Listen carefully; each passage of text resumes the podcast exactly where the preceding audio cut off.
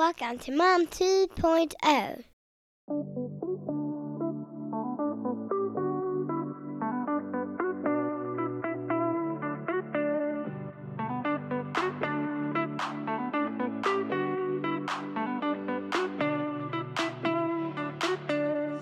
Hi, I'm Vicky.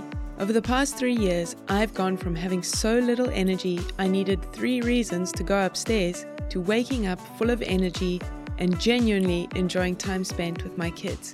In this podcast, I share everything that I've learned that has helped me so that it can help you too. I cover a wide range of topics, everything from stress to nutrition, and my hope is that this podcast will take you from tired to inspired so you have the energy you need to enjoy life the way you deserve to.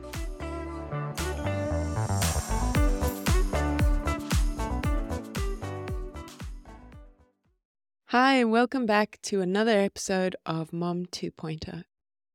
I am busy gearing up for my fifth move in five years, or I should say, our fifth move in five years.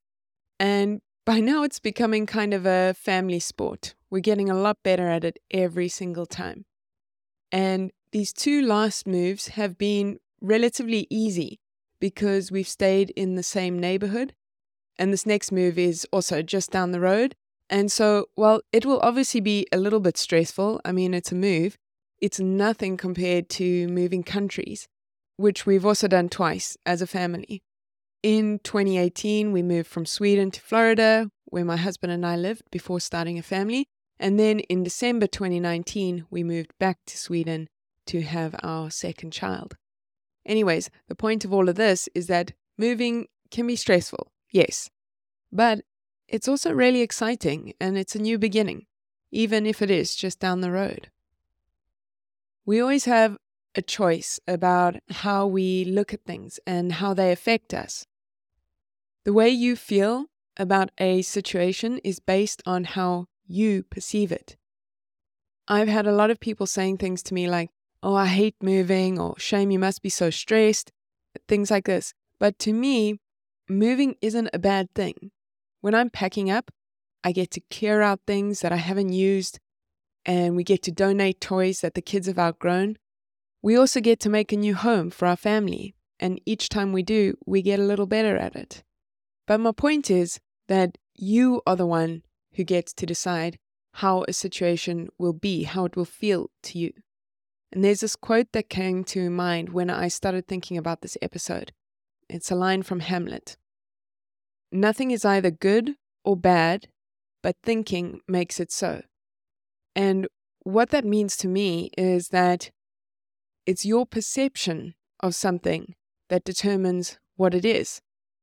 And the way that you see things as either good or bad, stressful or fun, is that the information gets filtered through your brain, which has your life experience and everything that you know. So, as, a, as an example, let's say that you had a bad experience moving in the past. You will likely think of moving as bad, as a stressful experience.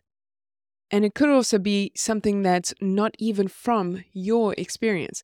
It's just a common perception that you've accepted as your truth. So let's say perhaps you've never moved. You live in the same house that you were raised in, but you've heard people saying how stressful moving is and how much they hate it. So when it comes time for you to move, you will most likely perceive it to be a stressful situation. I'm using the example of moving now just because it's on the top of my mind, but this is true for any situation. Nothing is ever just black or white, even though sometimes it might seem that way to you because it's going through your personal filter. And the way that our brain interprets situations differently from others, it's a really complex process that's influenced by a variety of factors, including individual differences, past experiences, emotions, beliefs, and cognitive biases. These differences can be thought of as the filters that shape our perception. And so today I wanted to talk about how our emotional states influence our perception. Emotional regulation and stress are topics that I really enjoy learning more about because they seem to affect so many areas of life. Emotions play such a significant role in shaping how we perceive and interpret the world around us. A very simple example of this is if someone is feeling angry for whatever reason, they may interpret a neutral comment as hostile, whereas their friend sitting next to them in a relaxed state perceives it very differently and can't understand how her friend thought it was a hostile comment. So, one of the ways that this can happen is that emotions can act as primers that influence what we pay attention to.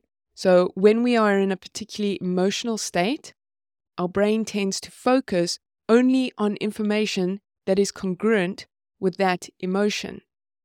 Because your brain focuses on what you perceive to be important, and it creates what's called selective attention, meaning that in any given situation, if you are feeling sad, attention will be placed on whatever aspect of the situation that is sad.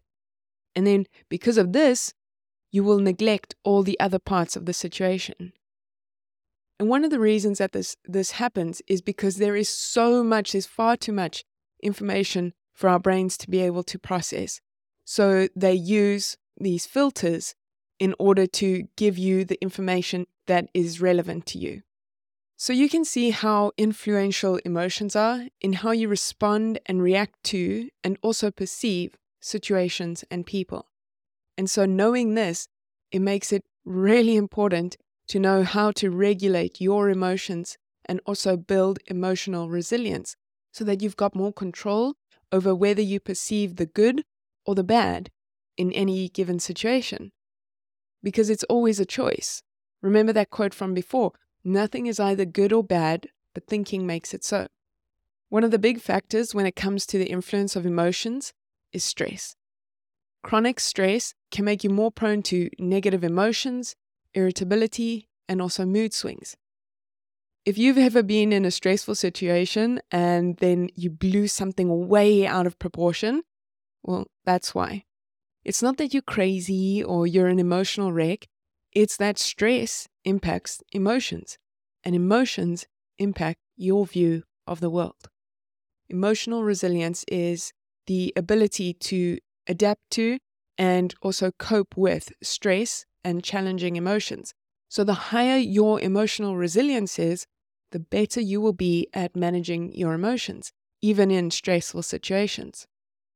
Resilience isn't about getting rid of negative emotions, but it's rather learning how to manage them and how to bounce back in a healthy and constructive way. Our brains don't just see the world and take it in like a camera would. They use our senses, our past experiences, feelings, thoughts, personal beliefs, all of this to understand things. And then using those filters, it gives you what you want to see.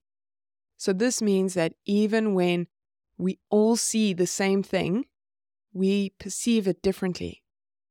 It's why we all have different opinions on everything, and that doesn't make anyone right or wrong, just different. And different is good. If we were all the same and we all agreed on everything, uh, the world would be a pretty boring place. That's all for today. I hope that you got a lot of value out of today's episode. As always, if you have any questions, please feel free to email me or DM me on social media.